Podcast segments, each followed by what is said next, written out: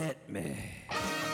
From Studio P in Sausalito, the home of the hit, it's time for Succotash the number one award seeking comedy podcast about comedy. Podcast. And here's your host, internationally recognized comedy podcast podcaster, Marc Hershon. Hello, chum. It is I, Marc Hershon, purveyor of Succotash, the comedy podcast podcast, and your ears are hearing Epi 89. If you're a subscriber to us via connectpal.com slash succotash show, that's all lowercase, by the way, succotash show, just found that out. Should have probably said something earlier. But if you are a subscriber for just two bucks and 79 cents a month, you're hearing this two days before anyone else. Otherwise, if you found Succotash through iTunes, Stitcher, SoundCloud, our Facebook page, or any other means, would you do us a favor? Go back and rate us if you can. Five stars on iTunes and maybe a short review. You can like us on Facebook. A thumbs up on Stitcher would be great. A heart on SoundCloud is the way to rate us there. But whatever you have access to, it costs you nothing and makes a world of difference to us because it jumps us up on the ratings, and that means people can see us and find us, and uh, wonderfulness will ensue. Of course, if you'd like to contribute more substantially to the world of podcastery, I invite you to visit our home site, succotashshow.com. There you will see a bloggy rundown of this and every episode of Succotash. This week features a picture of our special guest, Hob the Troll, as well as clickable titles for each of the podcasts that we'll be clipping in just a few minutes, and those links will take you to their home site, or at least the best one we could find. Plus, there's a beautiful donate button that you can click on to hand us over some quatloos out of your pocket. Or if you use the Amazon banner at the top of the page, you can do your online shopping and help us out at the same time because Amazon will be so grateful that you went to their site from ours. They will send us a little monetary thank you in return. In fact, our good friend Ed Wallach from uh, the Don't Quit Your Day cast uh, did that this week. That's right. He uh, sent me a tweet. I'll mention that later in the tweet sack and uh, he bought some new podcasting equipment uh, by going there through our site. So thank you, Ed.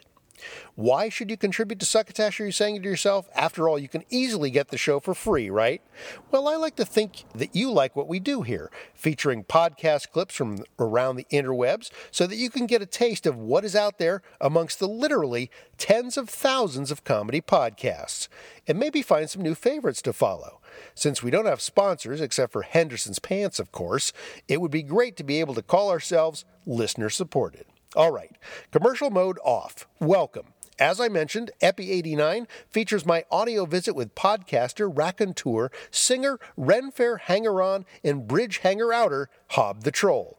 Although there are millions of trolls on the internet, Hob is the only actual troll troll that I know of, and how lucky are we that he hosts a regular Hobcast? Well, uh, I started out um, at the uh, Michigan Renaissance Festival in uh, in Holly, Michigan, and uh, I was part of uh, uh, part of Streetcast for a couple of years, and I did that, and then other fairs in also in Michigan asked me to get together a stage show, so I did that, and then I, I started. Um, I went to another fair owned by the same people in in in, in ye old Tampa Bay. so I've been uh, I've been doing those shows for quite some time, and I did uh, other ones in Michigan, and I went out to Texas for a hot minute, and yeah, I've been doing it for about uh, I don't know, like twelve years, something like that. Wow, that's uh, that's that's pretty impressive, actually. Thank you. So there's a little taste of Hob. We'll be hearing more from him in due course, not just our conversation, but a clip from his Hobcast and a song from his repertoire. Before we get there, we've got some clips from other comedy podcasts, of course. Some were collected by yours truly, others contributed by our associate producer Tyson Sainer, harvested in his remote mountain aerie, somewhere in the Pacific Northwest. No podcasters sent in clips this week, although you are always welcome to. If you're a comedy podcaster, we accept three to five minute clips of your show in MP3 form. Uh, no promos, please, if you can help it. And you can send those in to clips at succotashshow.com. We also have a double dose of Durst. That's two of our Burst O Durst segments with comedian Will Durst this episode, plus a classic Henderson's Pants commercial, the tweet sack, and our 10 most active shows on the Stitcher Top 100 Comedy Podcast list. Normally, at this juncture of the show, I would play a snippet from the Chill Pak Hollywood Hour where our friends Dean Haglund and Phil Leirness mentioned this show during their show. But their recent episodes have been pre recorded because they've been off doing things, and when that happens, we often don't get to hear about us from them. So this week, I'm going to play a straight up clip from the Chill Pak Hollywood Hour that has nothing to do with us and everything to do with Dean. when we you were referring- when we started this show, like the hot place still that people would come when they were tourists and they were coming, you know, and they wanted to experience the nightlife of Los Angeles and Hollywood. Uh, it, it was still the Sunset Strip, Yeah, yeah. and now you've got downtown and you've got the Hollywood Strip, The Hollywood all Strip. those clubs clubs in Hollywood, Yes. right? In and Santa uh, Monica, even. um, so, uh, but back then, Sky Bar was one of the real big, and now Sky Bar. Does Sky Bar even still exist? It does still exist, but, but, it's it is so yeah. passe. Well, yeah, it's one of a thousand typical bars. And uh, and really, you hit Sunset Strip now on a Friday night, a Saturday night. It is nothing compared to the traffic. Uh, downtown traffic in Hollywood, um, but uh, Sky Bar was really was really really a hip place. And when you first was it first moved here or first came here? I think. Well, I was on the X Files, so I had Right. two places going at the same time. So I had a place in Hollywood and a place up in Vancouver, and uh, everybody goes, "Oh, you're going to see a lot of celebrities at Sky Bar. You got to go." oh man, see celebrities, and like you know, you're fresh from Vancouver. Yeah, and so even though you're on a hit show, Yeah. that's exciting because you grew up a fan of uh, Hollywood movie making, and uh, so wow, that you got to do that. Got to do that. So I go to the Sky Well, Bar. Um, w- w- who's the wonderful actor? Uh, he just won uh, Cannes Film Festival Best Actor. He works with Mike Leigh. All the Uh, Timothy Spall. I may have mentioned this a couple weeks ago. Uh, w- when he won, maybe not. It's so hard to keep track of w- whether we're pre-recording or not. but when Timothy Spall won uh, Best Actor, I was reminded of the fact that one night I saw him out at the, the Chinese Theater in Hollywood. And again, this was before Hollywood, that stretch had been revitalized. But he, like everyone, when he came to the town, wanted to go see the hands and the footprints. Absolutely. And this was a guy who was already starring in so many great movies like Topsy Turvy. And but no one recognized him because he was a popular British actor, but had never come here to work. Right. Now, of course, this will hopefully change, having won Best Actor at Cannes. Well, but anyway, so you're in the same position. You you you're on a hit show, but you come and you want to see the, the celebrities, and so and then I go into the Sky Bar, and it's like it's you packed. sit at the bar, right? I sit at the bar, and then I talk to. I say to the bartender, "Hey, man, I heard there's lots of celebrity. Who's the celebrities here?" And he goes, "Dude, it's you." I'm like, "Well, I could see me anywhere. This is a waste of time. the saddest, bloodied. I never went out to a bar again after that." There you go. A full on clip clip, boys. Find more, lots more. Those guys have been changing the way we listen to the internet for over seven years over at their home site, Chillpak, that's C H I L L P A K Hollywood.com, or at their new base of operations, Blog Talk Radio. It's Dean Haglund from Chillpak Hollywood Hour. And ladies and gentlemen, this is Succotash, a comedy podcast podcast. If you want the top 10 show on Stitcher's Top 100 Comedy Podcast list, you will have to go to Stitcher.com and look it up yourself. But if you're looking to find out which shows ended up on the 10 most active shows on Stitcher's Top 100 Comedy Podcast list, you have come to the right place, and here it is. The 10 most active shows in the Stitcher Top 100 Comedy Podcast List. At number 25, How Did This Get Made? Dropped seven places this last week. At number 29, the Smodcast, Jay and Silent Bob Get Old, up 15 places. At 31, Bert Cast's podcast is up six places. At 43, This Week in Blackness Radio, up five places. At number 51, Scarborough Country is up seven points. At 55, The Brian Callen Show jumped up 10 places. At 58, What About Pod has dropped 20 places this last week. At 61, The Champs with Neal Brennan and Moshe Kasher dropped 10 places. At 65, The Cracked Podcast down 37 places. And at 79, Harmontown down 13 places. So there you go for this week. That's The 10 most active shows in the Stitcher Top 100 Comedy Podcast List. We will get into my conversation with Hob the Troll before too very long, but in the meantime, let's play our first Burst O Durst and then get into some clippage. In our first go round this epi with Mr. Durst, he goes off about how to best prepare crow. Hey guys, Will Durst here with a few choice words about the massive earthquake that shook the Republican establishment when Eric Cantor became the first sitting House Majority Leader to lose in a primary since, well, ever. In terms of wake up calls for GOP incumbents, it's the equivalent of having your alarm clock replaced by a battalion of taiko drummers in the hold of a container ship, with Marshall amps pinning the red and the reverb switched to infinity sustain. GOP insiders offered up many theories for Cantor's shocking upset bad polling, lost touch with his base, low voter turnout, Democrats in an open primary didn't get as many votes as the other guy, the approaching El Nino.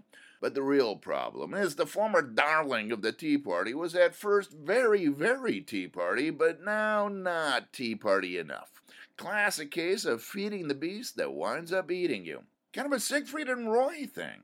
Eric Cantor the Rhino, which is like saying Colonel Sanders the Vegan. The man who would be Speaker lost his 7th District Virginia congressional seat to Dave Brat, a doctor who teaches economics at Randolph Macon College in Ashland, Virginia, 92 miles from the U.S. Capitol, and who in November's general election will face a Democrat named Jack Trammell, a doctor who teaches sociology at Randolph Macon College in Ashland, Virginia, 92 miles from the U.S. Capitol. Guess you could call their upcoming debates a partial Randolph Macon College faculty retreat. The New York Times calculated that Cantor spent more money at steakhouses than Brat spent on his whole campaign. And the irony is now all he's eating is crow. Who knows what the future holds for John Boehner's former right hand man? Cantor could become a lobbyist or a consultant. He might even want to write a paper on climate change. After all, he could provide a first hand eyewitness account of hell freezing over. For Succotash, the podcast of comedy podcasts, I'm Will Durst. We'll have a second helping of Durst at the end of the show, but feel free to indulge in his home site at willdurst.com if you like. If you hear any extraneous noise, I am parked outside the Throckmorton Theater in downtown Mill Valley. I have a meeting with the uh, the owner of the theater later tonight to discuss an upcoming show idea. Uh, in the meantime, uh, there's some cars and people walking by and stuff, so that may be what you're hearing, or your own window is open and you are experiencing what we like to call at the internet the real world. So be forewarned. We're going to get back into clips with The Wolf Den, a show from the Earwolf Network, subtitled The Business and Future of Podcasting, hosted by co founder of Earwolf, Jeff Ulrich. I'm glad our associate producer Tyson Sainer grabbed this particular episode, uh, or actually this clip, because it was just announced this past week that Mr. Ulrich is stepping down as CEO of Earwolf and also the Midroll, which is his podcast advertising agency. Seems he's taking a bit of a hiatus from showbiz, spending time with his family, and figuring out his next steps in life. Now, Jeff seems to be a pretty nice guy. I've met him a few times. We've had a couple of chats. While I'm sure Earwolf will continue to be a juggernaut of podcasting, I don't think it'll be quite the same without Jeff in the command chair. Here's a slice of a recent episode with guest and fellow podcasting magnate Chris Hardwick from the Nerdist Network. The first thing actually I wanted to bring up from that show is a quote from you that I'd love to get your take on today, which is, I don't think podcasts have tipped yet. Most people in the country don't listen. They still haven't quite hit mainstream culture, but I feel like it will. Where do you stand now, like three years later? Do you think that Still hasn't tipped. still hasn't tipped? And what do you think is holding us back or, or is it ever going to tip in your opinion? Technology. I mean, the the way that the way that a platform tips in a on a massive scale is that Right. it just becomes technologically. Uh, yeah, I mean, it's just the way a radio. You just go and you get in your car and the radio's on as soon as, and that's starting to happen now. I mean, you know, the apps like Stitcher are being Right. included with uh, certain car manufacturers, and CarPlay is Right. Apple's uh, Yeah. in in auto entertainment system is supposedly coming. You know, I don't know, some third quarter this year, fourth Yeah, quarter this year. right. So as soon as podcast apps are basically like, because now there's still a couple steps. They're easy steps, Right. But most humans are afraid of more than they like zero steps. Zero steps is the best. One step, maybe two steps. Right, most right. people are out. Yeah. So the idea of uh, yeah, you just go to this p- podcast app. Well, now, you know, you go to this podcast app on your phone, search your podcast, download one, and it's on your phone. That's actually still too much for people because you Right. still have to hunt it down a little bit. Yeah. But as soon as it's just there, then um, then I think it'll start to then I think it'll It start to tip. feels like it's happening at the same time. It feels like uh, the car manufacturer release cycle, like, or sorry, the, the design manufacturer release cycle seems to be I, like five years or something. Yeah. So it feels like, you know, yeah, there's like three out of a hundred models that have the capability right now to, to hit a button in the dashboard. Um, but it just feels like it's never coming. I know it's coming. Well, yeah, I mean, it, it's the the you know within a year, more cars will essentially be hotspots, mobile hotspots, and so it's it'll be a little bit slow of a process, but you know we still since day one we've seen a steady increase in subscribers and Right, downloads right. that you know has has continued and still continues. Do you see the same thing? We we will see like a, a two to three month plateau like once a year, and then we'll have like consistent growth, and then we kind of flatten out. Do you guys see the same thing, or has it been more consistent? I'm not really watching the numbers that, That closely, closely, right. So I, I don't really, um, yeah, I don't know. I mean, I, I, I, I know that every couple months I'll kind of look at the graph and I'm like, oh yeah. Oh, I mean, I'll see, I'll see where the start point is and where the end point is. Right. But in terms of the day to day, where do we plateau? I'm, I'm sure we do. I mean, like Right. that's just what every, I mean, but it still has, I mean, like our, our, the, our average number of downloads per episode is still more now than it was a year ago, which is more Right, than the it year was. previous to that. Yeah, yeah. And so, And you guys just celebrated your fourth anniversary, right, of the podcast? yeah, yeah, we did. Yeah, our fourth anniversary on Super Bowl Sunday. Congrats! Scott's recording his fifth anniversary show on Friday. oh wow. So it's like we're all getting a little long on the tooth in this stuff. I mean, it is. it- It's part of my brain still feels like, oh, this is a this is a novel thing that we're Right. doing. But now we're, you know, I mean, we just passed our 500th episode, It's and so when you start doing the math, you we realize that that's you know somewhere in the neighborhood of 700 hours of programming, Right. Because our our episodes usually Right. are like an hour 15 mm-hmm. on average. So uh, I mean, it's pretty it's pretty remarkable that that we've. I mean, there. And I actually think about it sometimes, and someone will, someone will pop up on you know TV or movie, and I'll be like, oh, we should. Oh, we already had him on, Right. Oh, we should, oh, we had her on. Like it's so. Yeah. It's crazy to me how many people, and it's crazy to me people that were getting pitched Right. now. I mean, now It's, a whole different story. Yeah. it's it's not it's not a uh it, it, it feels like it wasn't that long ago where I was going out kind of Cajoling pleading people. people to come on the podcast and now it's Right. like oh now you know it's it's really hard to say no to anyone Mm-hmm. Yeah. because you know I mean, it really was a year ago that it was like the punchline for every comedian was like about getting asked to be on podcast by your friends and no one ever wanted to do it. And now we get publicists like up our butts all the time trying to get their, I mean, we'll get something like from Brett Gelman's publicist saying, you may not know Brett Gelman, but you, you know what I, and it's like, yeah, we know Brett. Yeah. you may not know that we know Brett Gelman I mean, you well. can't blame him, but it's funny. The Wolf Den's home site is earwolf.com, of course, but they're also on SoundCloud, which, as Tyson points out, could represent a way of, quote, removing a step, unquote, as the guys mentioned in the interview. I just did a review of Greg Proops' The Smartest Man in the World for both Splitsider and Huffington Post, and I realized it's been a while since I actually clipped that show here on Succotash, which is a great example of, as I say in my review, a master of the spew. Someone who can keep up a steady stream of entertaining solo monologue. There are podcasters like Bill Burr and Larry Miller and Marc Maron who are certainly spew masters, but Greg is one of the only guys who really does it in front of a live audience as opposed to being in a studio or an apartment or whatever. He was recently over in Wales at the Literary Hay Festival in the town of Hay, and I pulled a slice of him getting into a riff around one of Wales' favorite sons. Did someone call the cops because I misquoted? Are those the Hay Literary Police? You said Alexander Pope, it isn't him.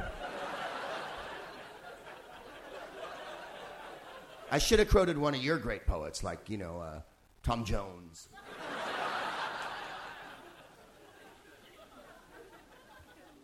I felt the knife in my hand, and she laughed no more. Fucking Tom Jones, man. I love him so. He's loved so many, but I love him so.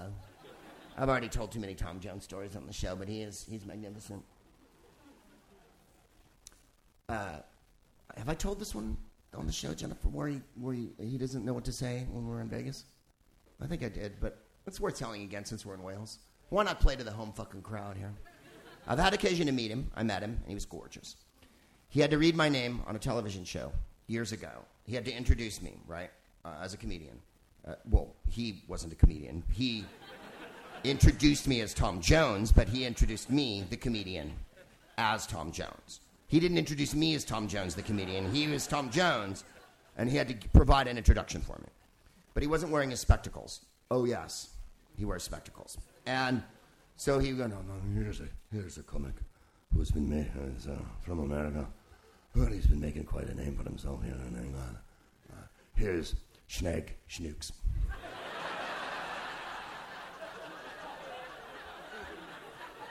Cut! I'm halfway on the stage and I walk back. Tom, let's try that again.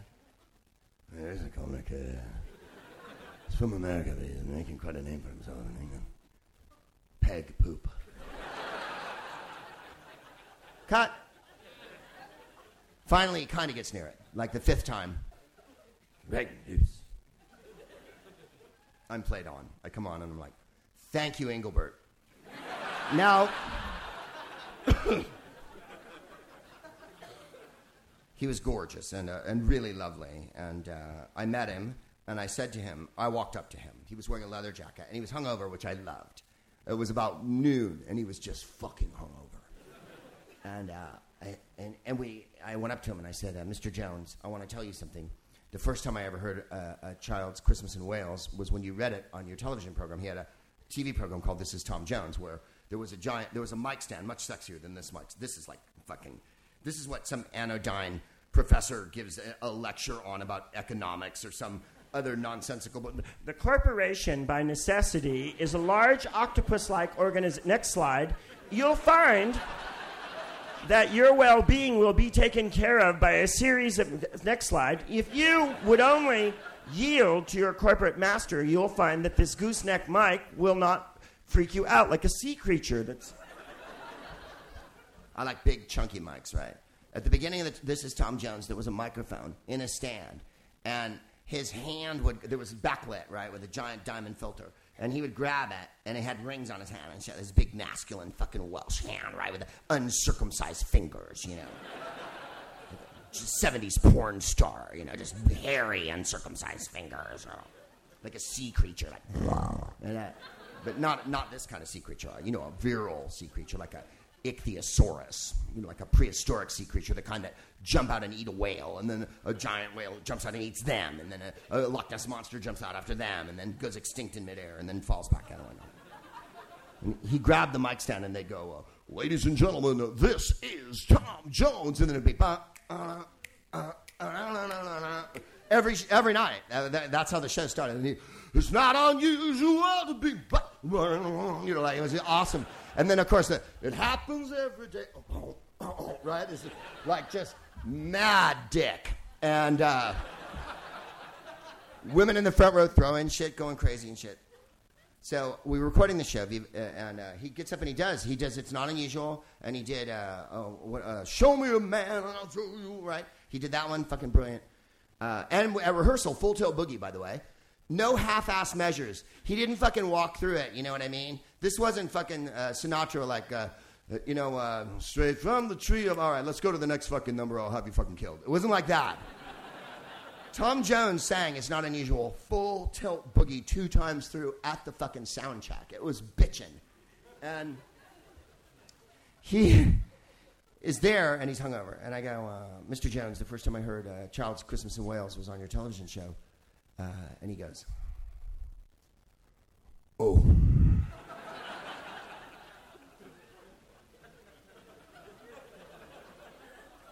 And I swear to you on my mother's Bible, this is what I said. That is all I have to say. I'm going now. Later we chatted. But it was fantastic.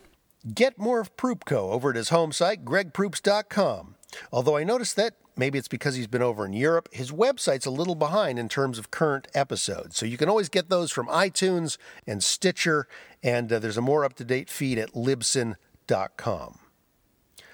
Doug Benson, uh, known perhaps best for his Doug Loves Movies podcast, is also known for his Benson Interruptions podcast and his Getting Doug with High YouTube show. He does smoke a lot of pot, which is fairly well known. And with all that, I don't know if that's where the idea for this other podcast came from, but it's uh, funny as well dining with Doug and Karen. Now, Tyson Sainer grabbed this next clip from that show featuring Mr. Benson and his partner in crime, Karen Anderson, along with guest Greg Barrett, where they were eating Belly Bomb's Asian fusion wings and a couple of other bite sized items besides. Where do you stand on food, uh, Greg? I love it. At a winery, grapes.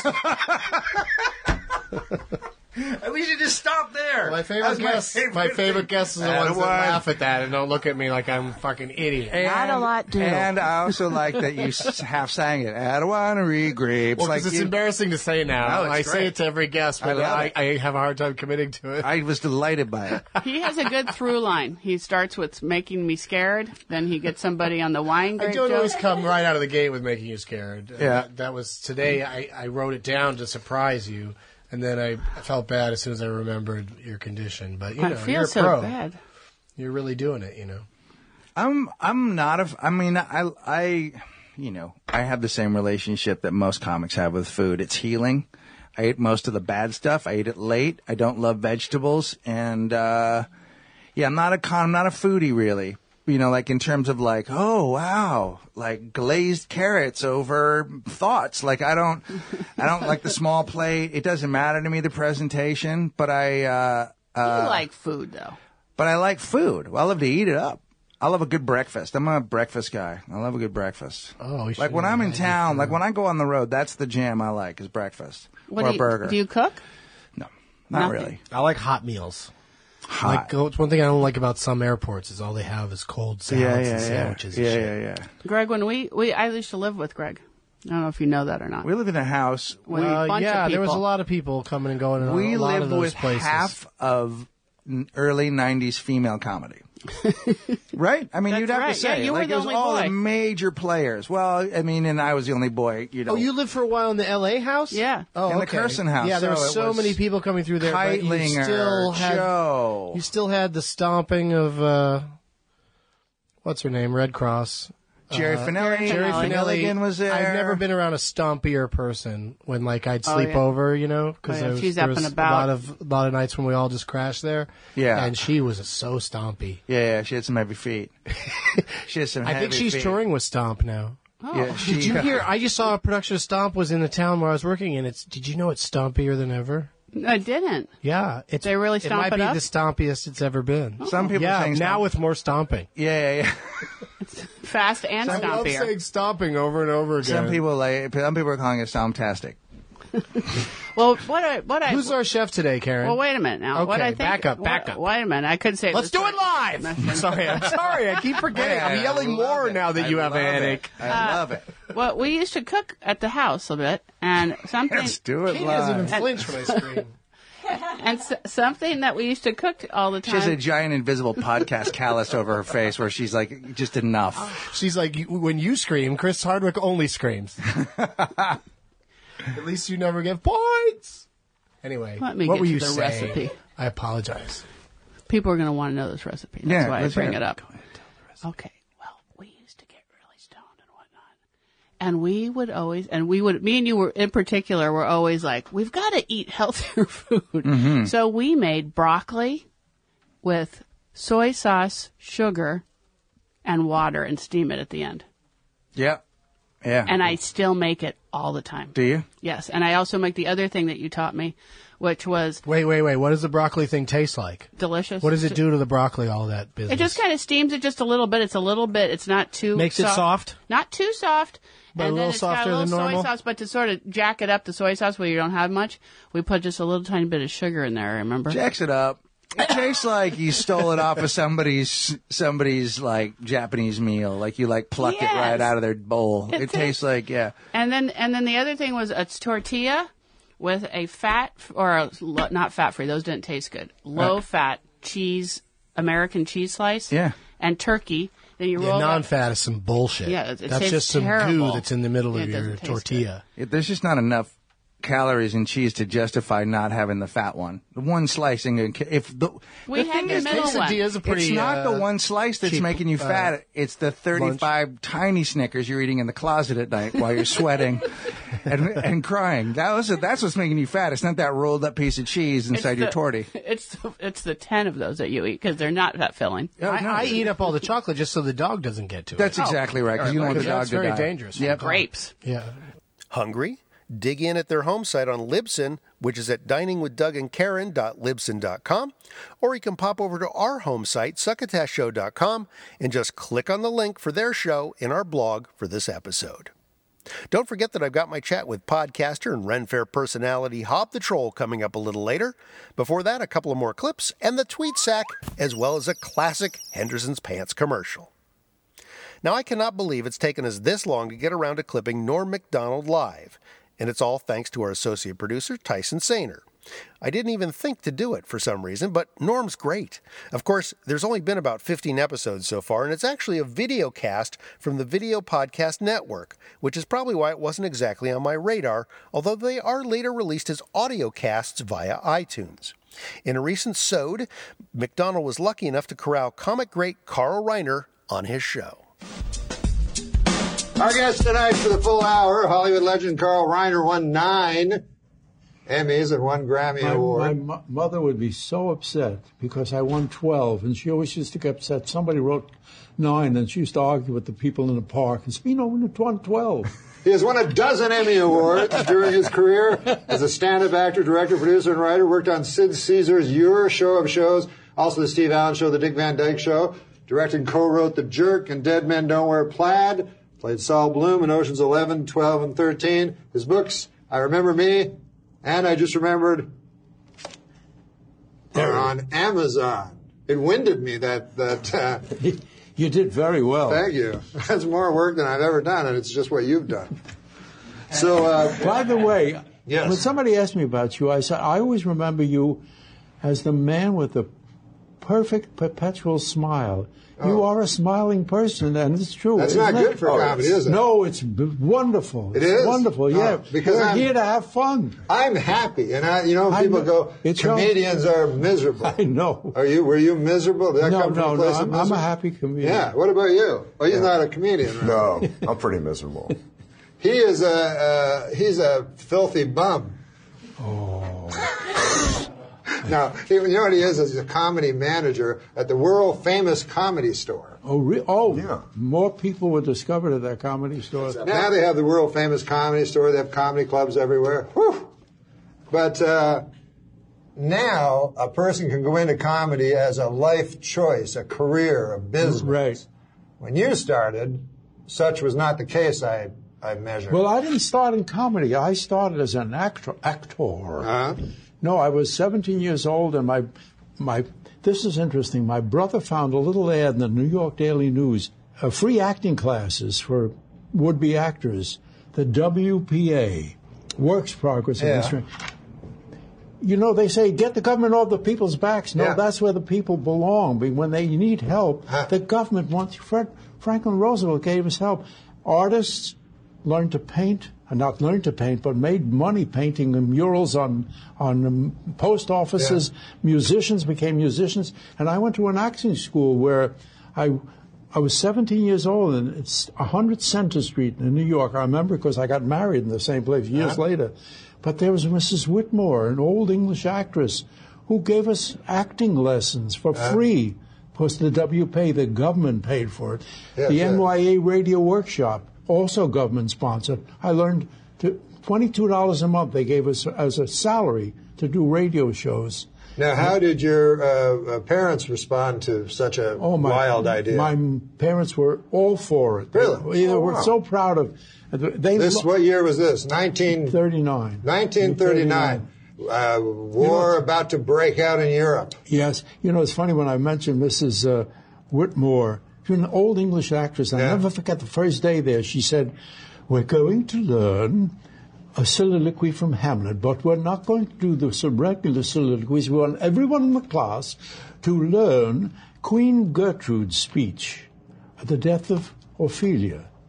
And uh, boys and girls will learn that. You can wake me up in the middle of the night. There is a willow grows aslant a brook that shows his hoar leaves in the glassy stream. There with fantastic garlands that she come, with crowflowers, nettles, daisies, and long purples that liberal shepherds give a grosser name, but our cold maids do dead men's fingers call them. There upon the coronet clambering to hang, an envious sliver broke when down her weedy trophies and herself fell into the weeping brook, her clothes spread wide and mermaid-like, at which time she chanted snatches of old tunes as one incapable of her own distress. But then the poor wretch was pulled from a melodious lay to muddy death. Now look at that. Oh, my goodness. No, I'm not kidding. And I haven't said that in, in days. No. It makes me want to wake you up tonight. In addition to the interviews on Norm MacDonald Live, there are also some sketches. The show airs, I guess that's the term, at 6 p.m. Pacific time every Monday night on YouTube, and then again is replayed in audio form, as I said, later on in the week. Our last clip before we get to the other stu- stuff that aren't clips is a show I've seen tweets about but have never listened to. But I was inspired when I saw some fun photoshoppery by Tim Babb, one of the three hosts of the Tan Cast. He's also a stand up comedian, whereas his two buddies, Adam and Noah, see, Tim, Adam, Noah, T A N, Tan, Tancast, get it? Adam and Noah are not comics, but they were all roommates at one time or another, and now, although they're separated by distance, technology brings them together every week. One regular feature is Tan Laughs, which is where they read jokes sent in by their listeners, and sometimes they're really bad jokes. Oh, we'll get back to Noah later. In the meantime, here are some tan laughs from Tyler. What is it called when a Martian gets the wrong answer? No idea. a Mars steak. Oh God. I wasn't laughing at the joke. I was laughing at your reaction. Uh, what is blue and cries a lot? Me. Andy's dick. Andy holding his breath. uh, Neptune peeling an onion. what? Neptune is blue. Come on. Yeah. Onions make you cry. It makes sense. It's just Oh. fact by fact a joke. Okay. Where do you look in the newspaper when a planet dies? The headlines? The obituary. Oh God damn. Oh. Why did they name it Saturn? Mm, I don't know. Because it has a nice ring to it. oh God damn it. What is a 7-Eleven called on Venus? Uh, uh, a 238. no. I'm sure that's factually accurate, but it's a convenus store. Oh. And last but not least, we'll bring it back to the third rock from the sun. What did Earth's clouds say when they met Venus's clouds? Something something sulfur. Yellow. Uh. YOLO. Like hello. YOLO. Tyler, you've officially hurt them all. Well done. You've wounded their souls, especially Andy. I just want to nap now. Oh.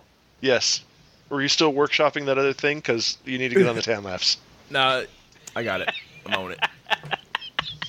I just got what Andy meant by workshopping the other thing. Talk like a sloth. Uh, Swing like a fl- No. scribble, scribble, scribble. No, that's not going to be it. No. All right, let's see if I can do it. Rhymes with B. Flea, knee. All right, this one's from Dean. Dean. This is from Esquire. Uh, funny joke from a beautiful woman, as told by Chloe Bennet, who I don't know who she is. I think she's from Agents of S.H.I.E.L.D., but I'm not sure. Okay, she's I mean, she's attractive. She's in skimpy clothing. There I'm you go. right. That is from Agents of S.H.I.E.L.D. Boom. She plays Skye. I was Nailed like, it. wait, what about my description? Nailed you. She's in skimpy clothing. Oh, Agents of Shield. Boom, got it. Yep. Um, Eh, That's exclusively the domain of Agents of S.H.I.E.L.D. Yep. Everybody else dresses like uh, Middle Eastern women. Well, they don't call it Gagents of S.H.I.E.L.D. No. Some people do. Anyways, uh, a French spy, a German spy, and an Italian spy are captured and have their hands bound and are interrogated and are interrogated. After two hours, the French spy gives up all his secrets. After four, the German spy tells the capture captors everything. After 24 hours, The Italian spy still won't talk and is thrown into a cell with the others. The German and French spy, impressed, ask him how he managed not to cave. The Italian guy, the Italian spy replies, "I wanted to, but I couldn't move my hands."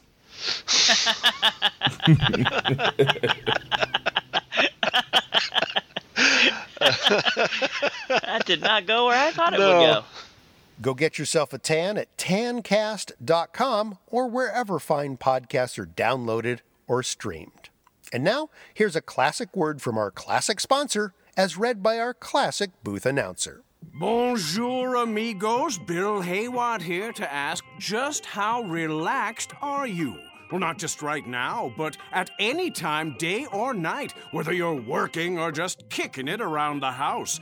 Unless you've always got either half a heat on or have been prescribed Thorazine, chances are that most of the time you're as uptight as a nun at a bishop's beer blast. Well, we're here to help you change that state of mind, and all you have to do is slip into a pair of Henderson's Chillin' Churidars. Yes, modeled after the classic Churidar pajamas of South Asia, these comfortable pants are wide at the waist and narrow at the ankle, making them perfect leisure pants, especially if you like to stuff your face and then fall asleep promptly afterwards. And while you'd think you'd have to be sporting either a kurta if you're a man or a camise if you're a woman, these chillin' churidars have been specially designed by Henderson's for those with a Western sense of style. So throw on your favorite t shirt, tank top, or just go topless around the house for the ultimate in comfortable lounging. While at work, it's always Casual Friday when you're sporting an airy, comfy pair of Henderson's Chillin' Churidars, even if you're required to wear a jacket and tie. Originally designed for Haji from Jonny Quest, I Dream of Jeannie, and the harem eunuchs of Kuala Lumpur, Henderson's Chillin' Churidars are perfect when you want to sling your sack and butt into something saggy. That's Henderson's, makers of salwars and farshi since 1593, and now back to Succotash. Last stop before our interview with Hob the Troll, it's Tweet Sack time. Here's where we sift through our Succotash Show Twitter feed, our email at mark at succotashshow.com, and anywhere else people leave us messages, including the Succotash hotline. No one ever seems to call it these days, but you're welcome to, whether you've got a podcast you want us to clip, or just to get something off your chest, or whatever. The number is area code 818 921 7212, and we will play your recorded message here on the show. Now, we got a tweet this week, as I mentioned early in the show, from our old pal Ed Wallach, host of the Don't Quit Your Daycast podcast, who tells us, quote, I just ordered more podcasting gear using your Amazon.com click through. Hopefully, there will be more meat next Succotash show. Thanks, Ed. And that's a great way to help contribute to the operational bottom line of this podcast. Just use the banner at the top of the succotashshow.com page whenever you're heading over to Amazon to do some online shopping. What do you suppose Ed means, though, by more meat? Maybe I should start offering societal commentary or something. I, I don't really know. Got a tweet this week in from Schendel Films. That's at Schendel, S C H E N D E L underscore films, aka David Schendel, who has been slaving away for the past few years on a documentary about Cobb's Comedy Club in San Francisco. He's got an Indiegogo campaign to raise finishing funds for the movie, which is supposed to be pretty great. If you want to get that link, go to our site, succotashshow.com, and find the link in this show's blog. It'll take you right over to the page, and you can decide how much moolah you would like to hand over to that, uh, that project. Got an invitation from Gabriel Diani talk about projects, who was a guest back in Epi 73 along with Etta Devine. They're shooting the last major part of their movie, uh, Diani and Devine Meet the Apocalypse. They're up in Big Bear this weekend, and Gabe wanted to let, uh, wanted to know if I wanted to come up there and be part of the big finale scene. But unfortunately, I got shit to do, so can't make the drive to Big Bear. But I can't wait to see how that movie comes out. Here's a list of just some of the kindly folks who tweeted, retweeted, DM'd, mentioned, or followed us this past week on Twitter. Oh, by the way, the music bed that we'll be playing underneath comes to us courtesy of at Crispy Rhythm, who's one quarter of illiteracy, and those guys cut this beat called Never Break. Conrad and Jack Show, The Brit and the American, Fries on the Side, David Wilbur, Jocularity Podcast, Salty Language Podcast, Podblocked Podcast, Aaron O'Connor, Brian the Shadow, Travis Knight, Rob Bohr, Keith Lowell Jensen, Doghouse Bastards, Combat Radio, The Amish Baby Machine, Eden Penketh, Travis Clark, Dave Nelson, Fake Ann Curry, Universal Sage, Caleb Bacon, Tom Jackson Jr., Reddit Comedy, Jason Anderson, Jason Bice, Nick Edwards, Silver XF, Mr. Jackers Black, The Turnip of Reticence, Greg Proops, Laine Ielu, DAPF Pod, Neil C., Jeffrey Welchman, Peter A. Clay, Julie Augustino, The Comedy Buffet, The Mike Jordan, Solid Cat Podcast, The Comedy Club, Strange Times, Davia Mira Mirashendel, Funny Jokes, What a Pair of Trousers, John Dredge, The Five Minutes Away Podcast, Jack Bergstrom, Mystagog Holland, Reg Upper Tax Bracket, Big Kids Playground, Davian Dent, and Demigod Cameron. All right, that's your tweet sack for this episode. If you want to contribute to the tweet sack, uh, just mention us at Succotash Show in a tweet, and uh, you'll probably end up in there. Uh, you can also send an email to at uh, mark at succotashshow.com. That's me. Why would I screw that up? Who knows? Um, all right, we're going to get to the Hob the Troll interview, but first, here's a clip from the Hobcast itself, and I will segue directly from that to the interview. Take it away, Hob. Now, do you guys now do all the brothers have the same the same deal? I don't. We don't talk about money on. on Well, no, because I know that Waldo makes more than all of us. Oh, right, right. Well, Waldo makes more than Tuggy. Um, that's because Waldo's a better negotiator. He is. What he does, what, what Waldo does is uh, he doesn't get a butterfinger. I'll tell you that much. he he sits he he puts his numbers down on paper, Uh-huh. and then he slides the paper over to me, and we look at it, and then he just stares stares at me. He doesn't say anything. No. He doesn't blink. Doesn't have to. Yeah, he's like looking at my soul. Tuggy, on the other hand, um, I hope you don't mind. I'm going to give away your like. Well, he lives in the tower at the mud pit, and he rents Oh! he rents it from me. Yeah. Yep. He he Sweet he, deal too, like three hundred bucks a week. he built it, and then he rented it from me. Yeah, thanks by the way for that. You're welcome. And uh, and the rent is whatever his tips are for the weekend. So it, it oscillates. It Well, they say you know they say if you want something done right, you do it yourself. That's right. It's typically around three hundred. Around there, uh, it, uh, it was not, you know, but his, I gave him a break on rent that weekend where it rained really bad, so that was good for him. That's awful. Um, and then his day rate, what he gets paid salary wise, is Have a uh, TV in there. It's pretty sweet. he gets a, uh, a Butterfinger every day. Is it king size? No, The kids, the kids. the fun Oh, size. fun size. Fun Yeah. size because it's more Is fun. it really that fun? I'm gonna get all of Tampa. you know. Explain that. Well, people in Tampa are fat. What? Just like that. Just like that. He says it. What? Is that This is the place where you can go to the convenience store and see people with their shirts off. That's true. That- that's absolutely That's- You know accurate. what? I'll, I'll give you that. I, I, I People- don't know if they're necessarily more overweight than anywhere else. You know You that just- sign that says "No shoes, no shirts, no service"? Uh huh. That's because of Tampa. What, but I they- watch people bank with no shirt and no shoes on. Like, Let me guess. Let me guess. what, they Is have it a more? sign? Is it more? Is it more withdrawals than deposits? I can, I can, o- I can only assume. I can only assume. Thank you. I like that too. Typically, it's more withdrawals. withdrawals. It's a southern withdrawal. Yeah, no, Pa- Ta- Tampa people aren't aren't overweight, and this is they have a lot of meth here.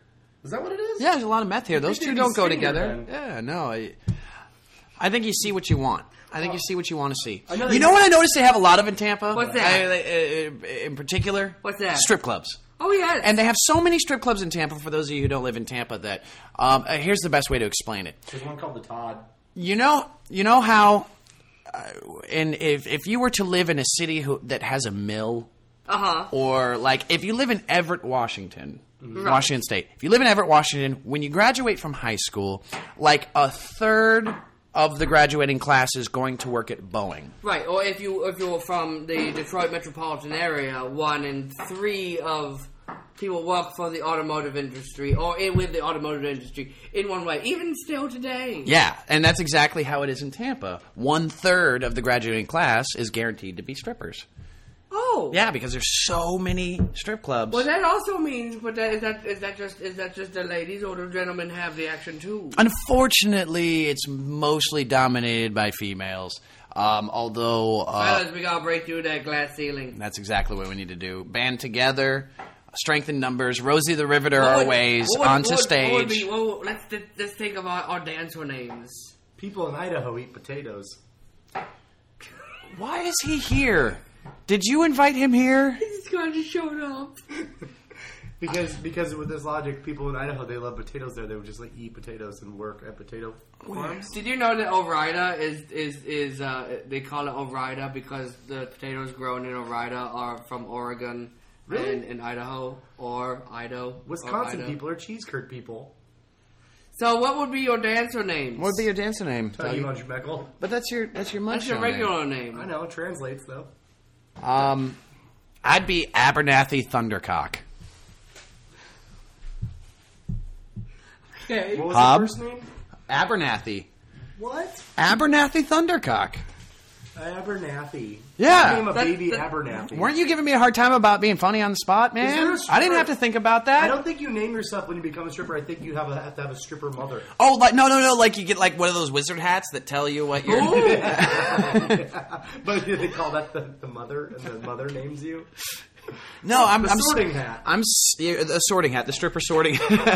It's, it's a thong. It's a thong and it talks. a sorting thong. Hello. And there he is, Hob the Troll. That's me. Are we on? Well, we're always on. We're always on, but who knows? I may start with another intro, or I might just do this because uh, people want to hear what it sounds like when you first call Hob. Is he awake? Has he just woken up? Is he about to go to sleep? I've been up for hours. Oh, that's good to know. Yeah. That's good to know. I'm speaking with Hob the Troll of the uh, the Hobcast. Uh, we featured uh, you and your show and your theme song and some of your music uh, uh, several times on Succotash. So wel- welcome to the show. Thank you. It's great to be here. It's Great to have you here. Uh, you are. Um, would you be surprised if I were to tell you you weren't the first troll that we featured on the show? What the hell? No, you are. You are the first troll. I was just. Would you be surprised if I said you weren't? Yeah. I'd Oh. be surprised.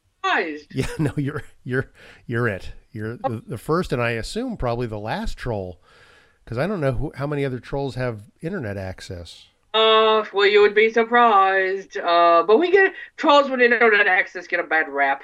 What really? Why is that? Uh, well, the, the word trolling. Well, that's a- true. That's a true. con- uh, context that I don't care for. of course. No, where are we? Uh, where are we catching you uh, this evening? Are you under actually under your bridge? Uh, yes, I'm in Troll Hall. Nice. Yes, uh, I was watching. Uh, I was watching uh, reruns of Degrassi. Of what? Degrassi, the Canadian uh, melodrama for teens. okay. is, is that a is that a favorite? Uh, yes. Uh, here's the thing. Uh, everybody's been talking about uh, about Game of Thrones, and I don't have HBO, and I'm catching up. Oh. I have to replace it with a lot of, like, oh my goodness, what is what? Craig is crazy. What's going on? Uh, and it's all old episodes, so they're all reruns. So yeah. well, let's uh, you know just so so uh, our listeners have a little bit more of a, a history of Hob. Um, how did you how did you get started? Not so much with your your Hobcast, but where where did you come from? What's what's what's your story? Well, uh, I started out um, at the uh, Michigan Renaissance Festival in uh, in Holly, Michigan, and uh, I was part of uh, uh, part of Streetcast uh, for a couple of years, and I did that. And then other fairs, uh, in also in Michigan, asked me to uh, get together a stage show, so I did that. And then I, I started. Um, uh, I went to another fair uh, owned by the same people in uh, in, in in Yield, Tampa Bay. so I've been uh, I've been doing those shows for quite some time, and I did uh, other ones in Michigan, and I went out to Texas for a hot minute, and yeah, I've been doing it for about uh, I don't know, like twelve years, something like that. Wow, that's uh, that's that's pretty impressive, actually. Thank you. Now, have you crossed tr- uh, paths with any other trolls that are on the the Ren Fair circuit? Yes. Um, it's it's been a pretty good response. Um, you know, the weird thing is, is I apparently I'm a trope, Hmm. not only a troll, but a but a trope. I was looking on the website, and it's like, uh, it's I think it's like tvtropes.org or something like that, where it's like they talk about all the different kinds of characters. Yes. And uh, there's one that's every troll is different. That's a trope. I see. Yeah. I, well, that's good. You're all unique. That's nice. Yeah. That's But yeah, so, so but they've been uh, some of them don't talk and some do talk and they're very big. But I just sing. so. I'm I'm going to assume you weren't simply born into the Ren Fair circuit. So what? Where where did you start out life as a young a young troll? Uh well, as you can tell by my my my dialect, uh, I'm originally from Ortonville, Michigan. Yeah, I was going to say. That that's how that's how we sound. And uh, but yeah, it was it was nearby the, the, the Renaissance fair, and I would always go as a young uh, as a kid. And then it was just like, oh, I'll, I'll see if they, they need me to work here, and now and then it just kind of evolved.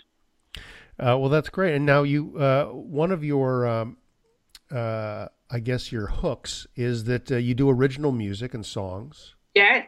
And how how did you start uh, in doing that? Were were you originally just sort of uh, wandering around the fair, startling people, or was music always a part of the repertoire?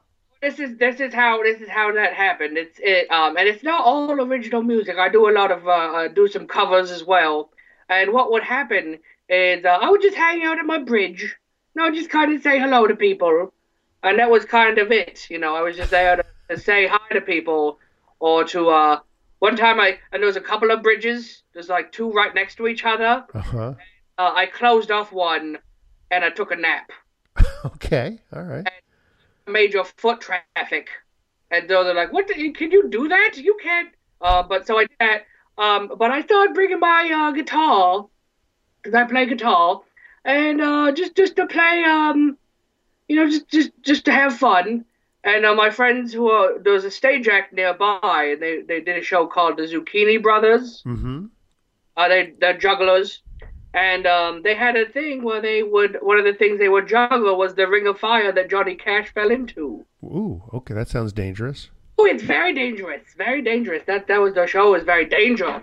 And uh, I said to them, "Hey, Zucchini Brothers, I can play Ring of Fire on the guitar if you want me to play that at that point."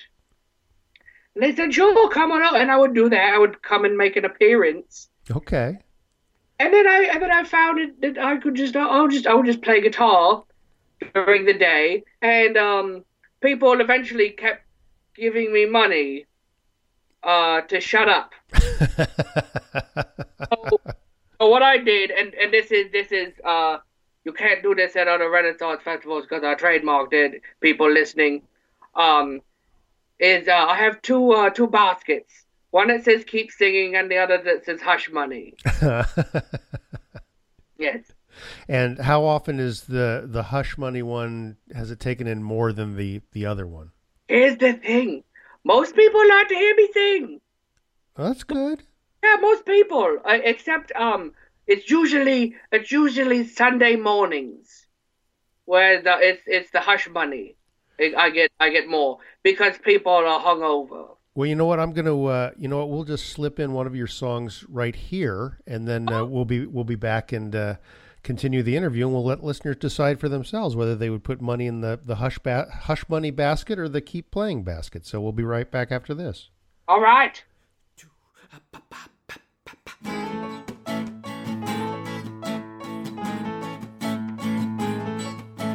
I cannot stay angry with you, no matter how hard I may try. When I try to nap, you jump in my lap and bite me and then start to cry. This is a calypso kitten. Please do not get me wrong. You know that I love you, I'll just slightly shove you away while I sing uh, this song.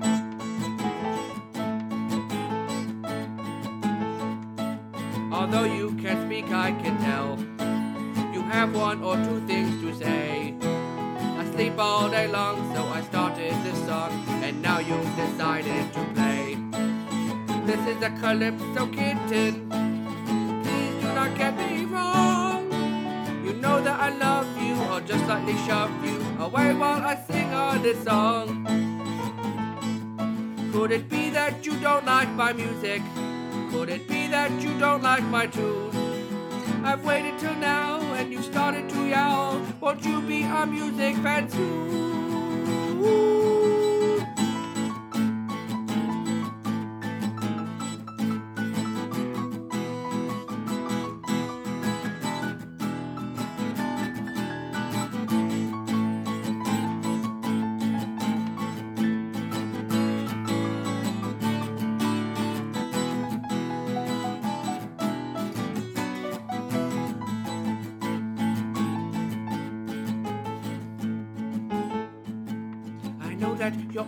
A kitten. You're unlikely to cooperate. I'll give you a pet, we'll feel better, I bet. I'll sing you a song you won't hate.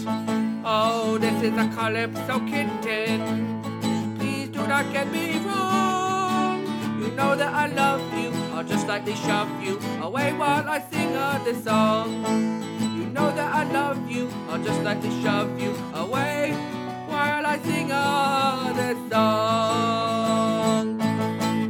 Okay, so uh, you know, I think I would put money in the keep keep singing basket. Quite frankly, I thank you. absolutely, absolutely. Now, I, I've noticed in listening to the Hobcast, and you, uh, you, you and I have some mutual friends, actually, people like Hal Lublin, for instance. Oh yes, he's such a nice fella. Yeah, and I've noticed that you are fast on your feet. Do, do trolls have feet? What do, what do you guys walk around on? I got feet. I got yeah. Okay, um, and, and so I, it, it seems to me you've uh, you've had some training in the arts beyond simply music because you're you're pretty quick. And uh, did you is, is there some sort of uh, troll improv classes or something like that that you've been engaged with, or is this just a natural wit that comes to you? A trial by fire, Marc. Oh. It has trial because I have to deal with a lot of drunk people. oh, I have to deal, and you have to be fast. You gotta be quick yeah. because they'll get you. well, it serves you well in the the podcast community where you don't have any drunks. You're just uh, unless they're there in the studio with you, of course.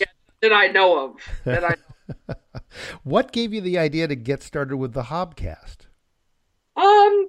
Well, uh, I listened to uh, somebody else. Um, there, there was another podcast that I listened to. Uh, that was the Renaissance Festival Music, Mm-hmm. and um, you know, I thought uh, I was listening to a lot of podcasts myself when I first started out. And I, you know, I still do. Um, and it was just a way to like, oh, I can do pretty much whatever I want. Okay.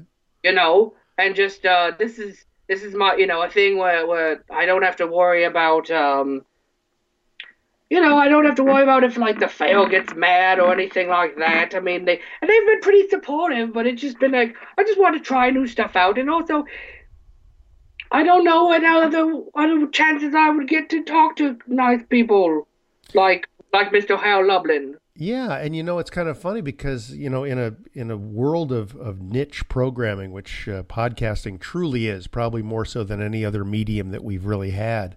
Uh, You're probably the only troll in podcasting, as far as I know. Well, here's hoping. Yeah, uh, but you could start a trend. Who knows? Other trolls may follow you. Oh, Is, do you think that would cut into your into your act, your business at all? Because uh, you do kind of a unique thing. What I mean, w- the other trolls you may have encountered, what sort of entertainment do they even provide? Don't they just sort of gnash their teeth and and scare people? kind of, but uh, I, I. You know, I don't want to put limits on what other trolls are gonna do, but I'm also I'm wary. of course, of course.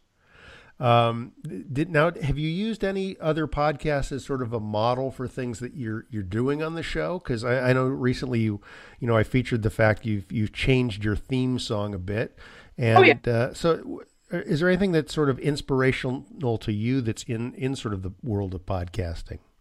Uh, I like uh, I like the um the the the uh, the comedy Bang Bang and and even when it was uh, comedy Death Ray, when people would come on as characters and just stay in character, and it's like stuff they wouldn't normally do, and I like that. Hmm. And uh, just just trying to see what I could bring uh, to the table uh, in terms of uh, bringing my friends who usually live in uh, vans. Uh, where do you normally find uh, the guests on your podcasts? Uh, and do they are are they on Skype or the phone, or do you often have them in person with you? Uh, it depends. Um, usually with uh, my friends from the, the Thrilling Adventure Hour, that's been uh, that's been either on the phone or Mhm. Skype. Um, Yeah, most of my friends from uh, festival, it's been in person. right. Um, what uh, what sort of things have you discovered in podcasting that you might be able to, um, you know, as as you may or may not know, a lot of podcasters tend to listen to to Succotash. I don't, I'm not exactly sure why, since we just play other clips of podcasts, but um. Hi, that's why. Uh, but are, are there any sort of uh, tips or tricks? You you've got over thirty podcast uh, episodes under your belt now. Uh, anything that you could uh, sort of suggest for the the newcomer to podcasting in terms of what to do or not do? Hmm. Yes, yes, I, I do have uh, some advice. Uh. It is uh, we have uh, we have morning meetings at, at, at the festival where they say here's what's going on and all that stuff. But we have a lot of people who are trying out uh, stuff for the first time.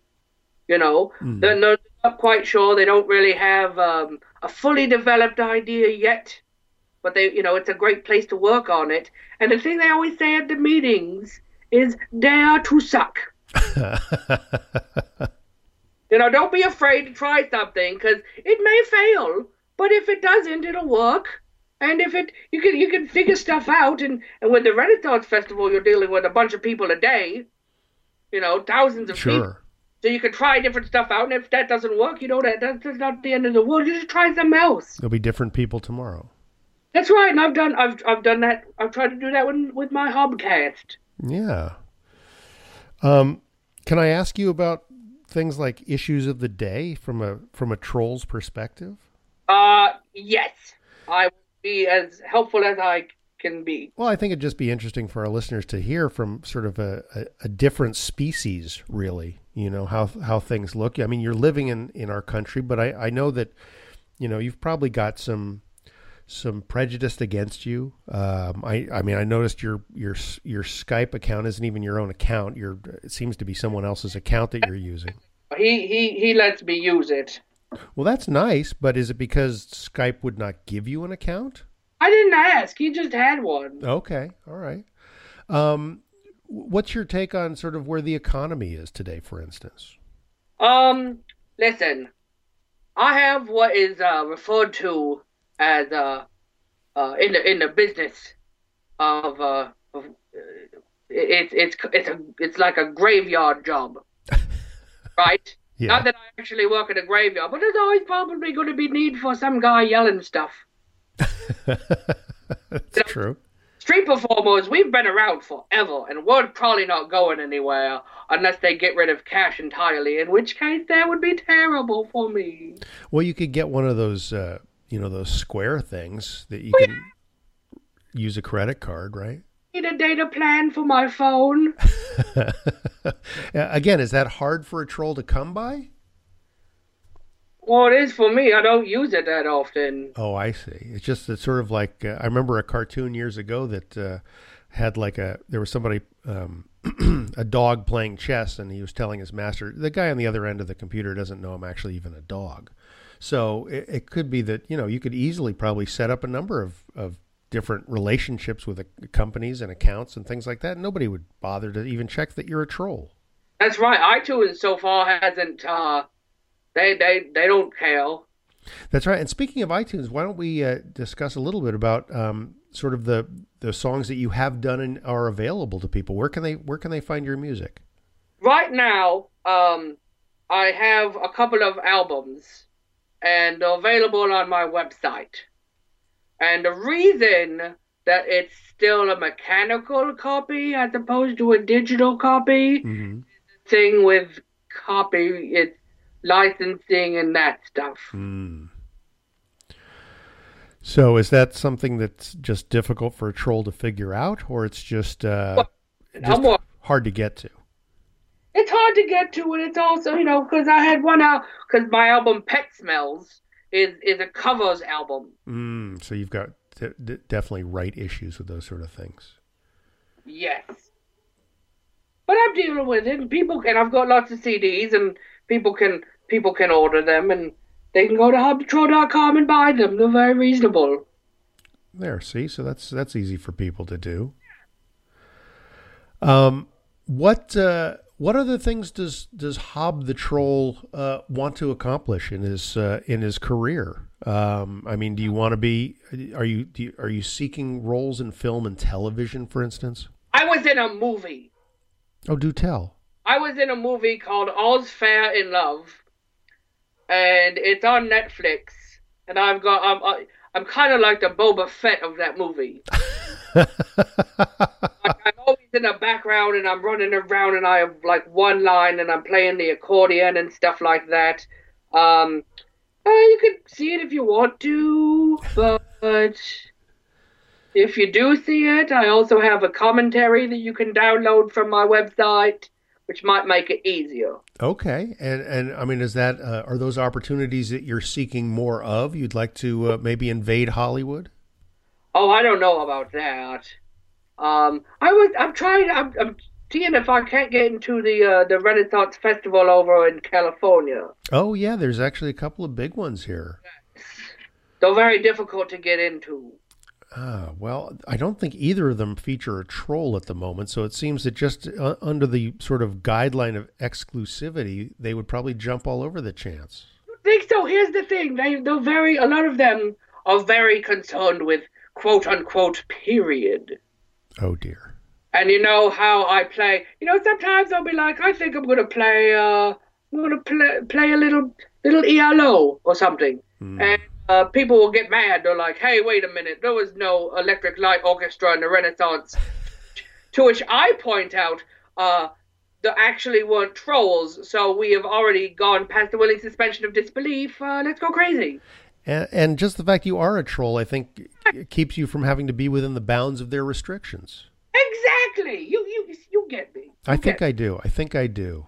Um, and uh, you know, I, I don't really have any sort of pull with the Ren Fair people in California, but I, you know, we're going to put the word out, and we're going to try and get y- you imported. You know, and you you you asked what uh what I and he go, I want to get more people uh, from the Thrilling Adventure Hour on the Hobcast. They're very fun to work with. Oh well, that should be easy enough, right? I mean, you you've got a good reputation, and uh, you know, I interviewed Hal recently, and he uh, he loved being on your show. I think he's made a couple of three appearances, maybe. Yeah. Um, and who else did I? I talked to somebody else too. Um, who who? Uh, I think. we- Gagliardi, what's that? Mark Gagliardi. Yes, I talked to Mr. Gagliardi, and he enjoyed being on your show as well. Oh, did you mention me? Oh yes, absolutely, Oh, that's so nice. absolutely. You're the, the common thread that I have with uh, with some of these individuals. So, Oh, shucks. See, I, see, I think, and I think everybody who does a podcast is comedy. I mean, the the the the you, you, you everybody pretty much wants Paul F. Tompkins in our show on their show. Is that is that universal? Is that yeah, yes, of course. I'm trying to get him as everybody wants Paul. Absolutely, he is very busy. Um, uh, he's so busy. I don't think he's done his own podcast in months. That's right. That's how busy he is. He's talking to puppets. Takes a lot of time. Absolutely, absolutely. Um, what uh, what else? Uh, what else can we talk about, Hob? What, uh, what what's on your mind? What what do you want to um, make listeners aware of, or what do you want to just kind of talk about? Well, I have some questions for, for, for you, and we could talk about uh, how about how about like what would you say to somebody who's trying to get more listeners to the podcast?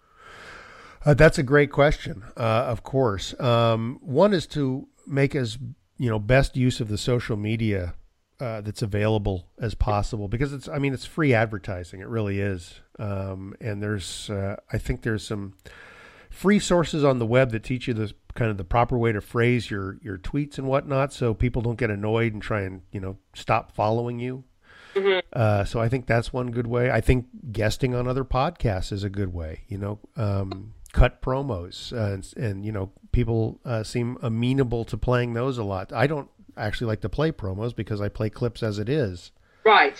Um, but a lot of shows that don't have that capacity, it's easy for them to plug in a one minute promo for somebody. So that's that's helpful. Yes. Um, and I think ha- you know if you can have people on your podcast, there's a lot of uh, you know quid pro quo that happens. If you interview somebody, then they likely will uh, interview you if the opportunity arises. If they have that kind of a format for their show. Mm-hmm. So all that sort of helps. Um, and you know, try and make your even your local press aware of it. Podcasting is still so new that um, I think it's one of those things that a local news editor would find interesting. That somebody in their community had something like this going on. I just I think it's still under the radar for a lot of particularly newspaper editors. You know, they're they're busy just trying to keep afloat with their their publications. So idea. Um, yeah, and uh, you know, trade out advertising uh, again with with um, you know local businesses and things like that.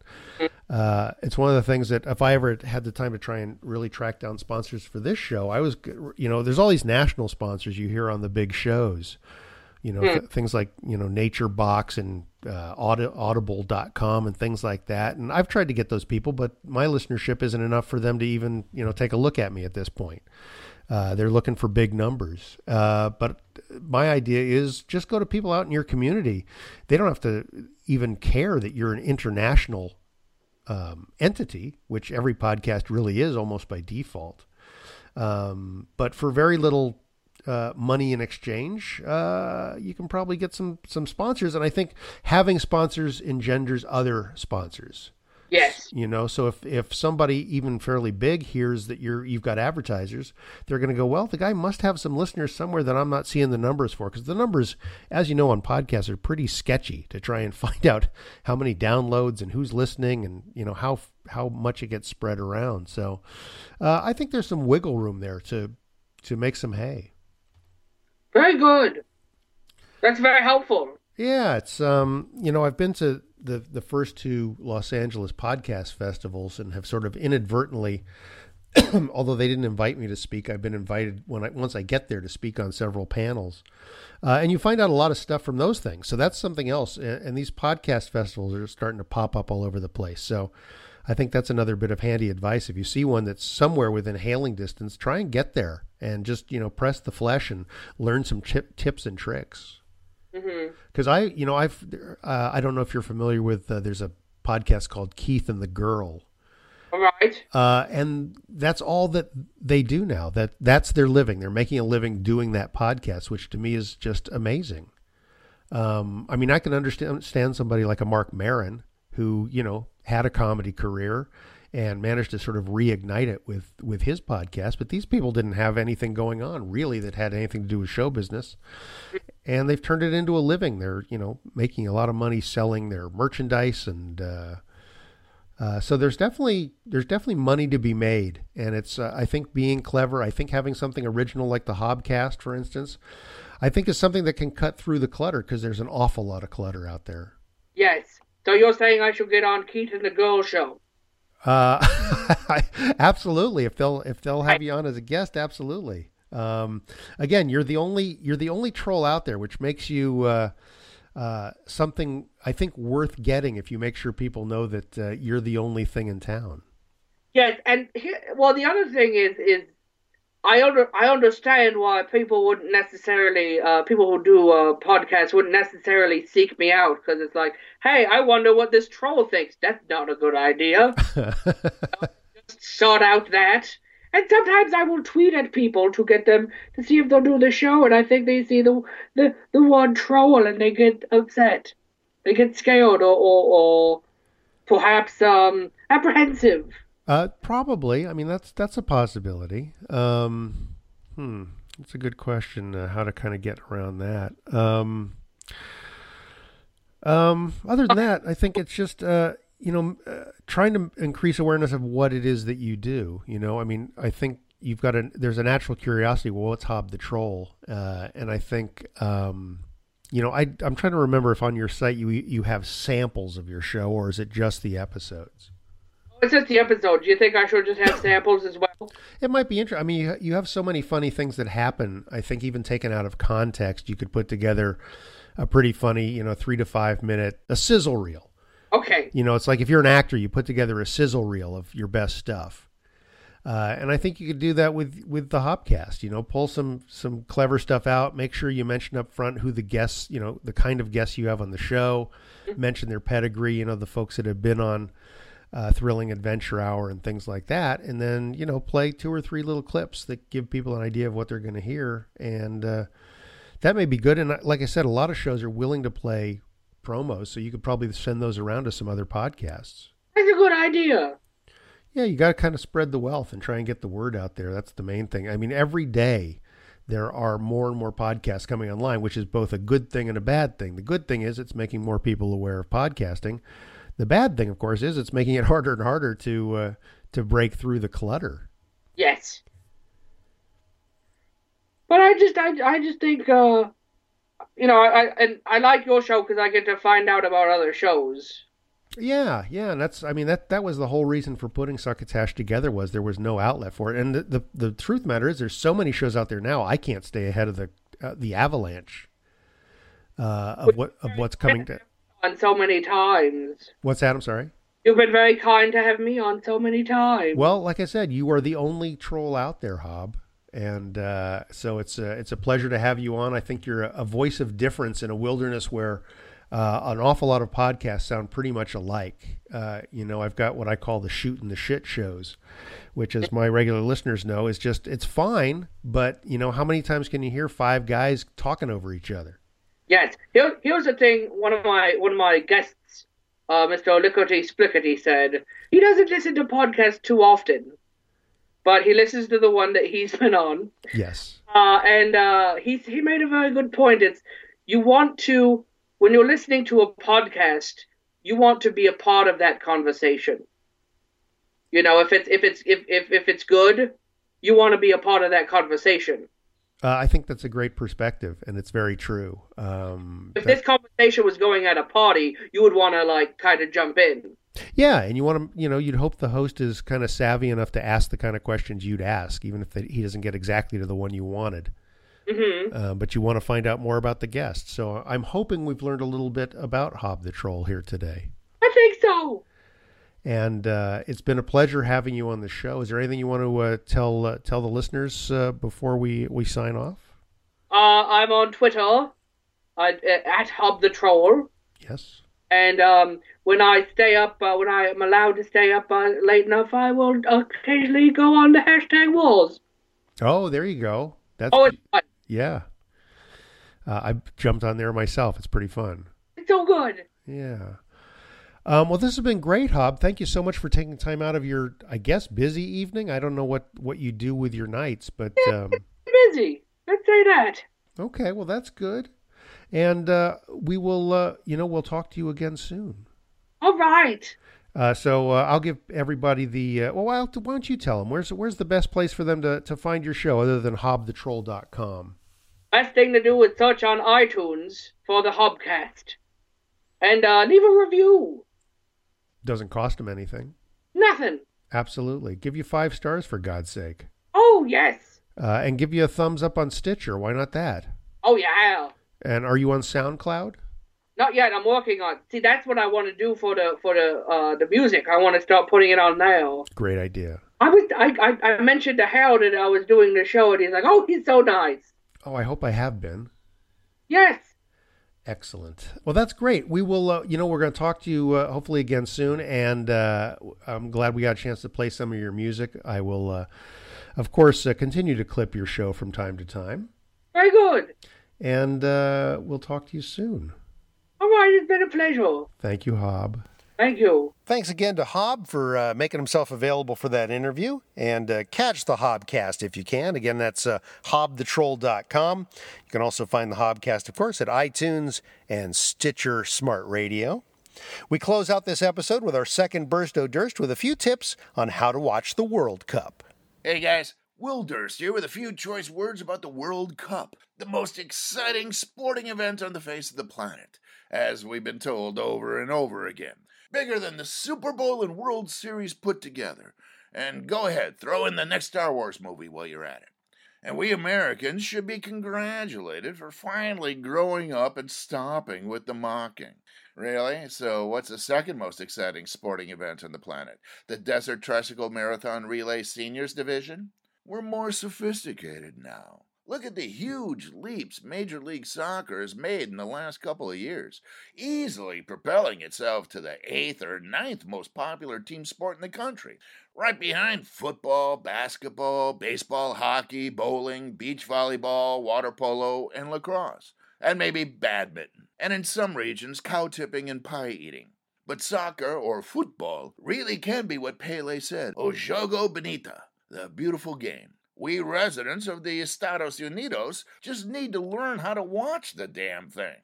Number one, who to root for. Choose a team. Every match. Pick the land of your ancestors or the land next to the land of your ancestors or simply the underdog, which could be us.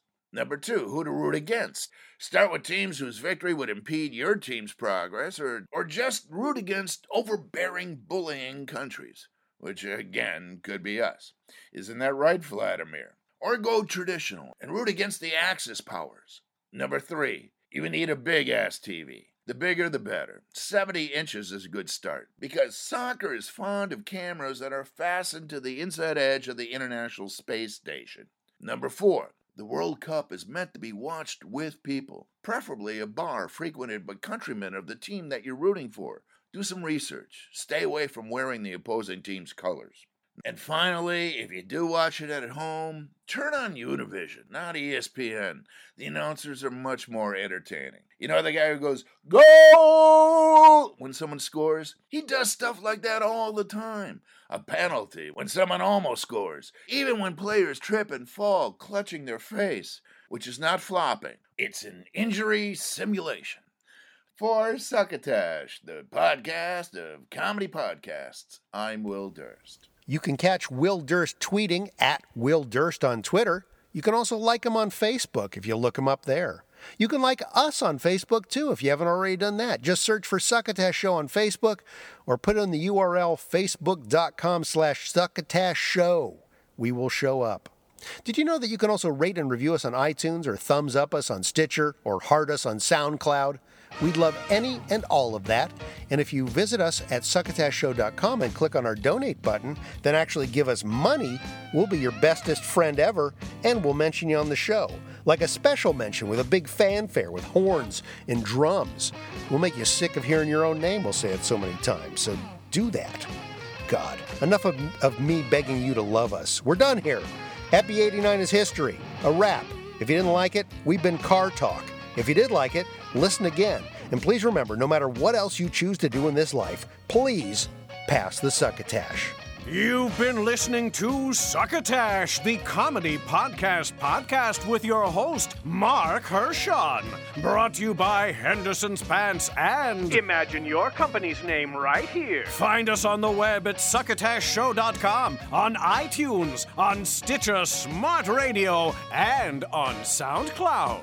You can also hear us streaming and like us on Facebook. Follow us on Twitter at Succotash Show. Email us at marc at succotashshow.com. or call into the Succotash hotline at our non toll free call number, 818 921 7212. That number again is 818-921-7212. Succotash is produced and engineered with the kind assistance of Joe Paulino through the auspices of Studio P Sausalito, home of the hit. Our associate producer is Tyson Sainer. Our musical director is Scott Carvey. Our booth assistant is Kenny Durges. Until next time, I am your loyal booth announcer, Bill Haywatt, reminding you to please pass the succotash. Goodbye.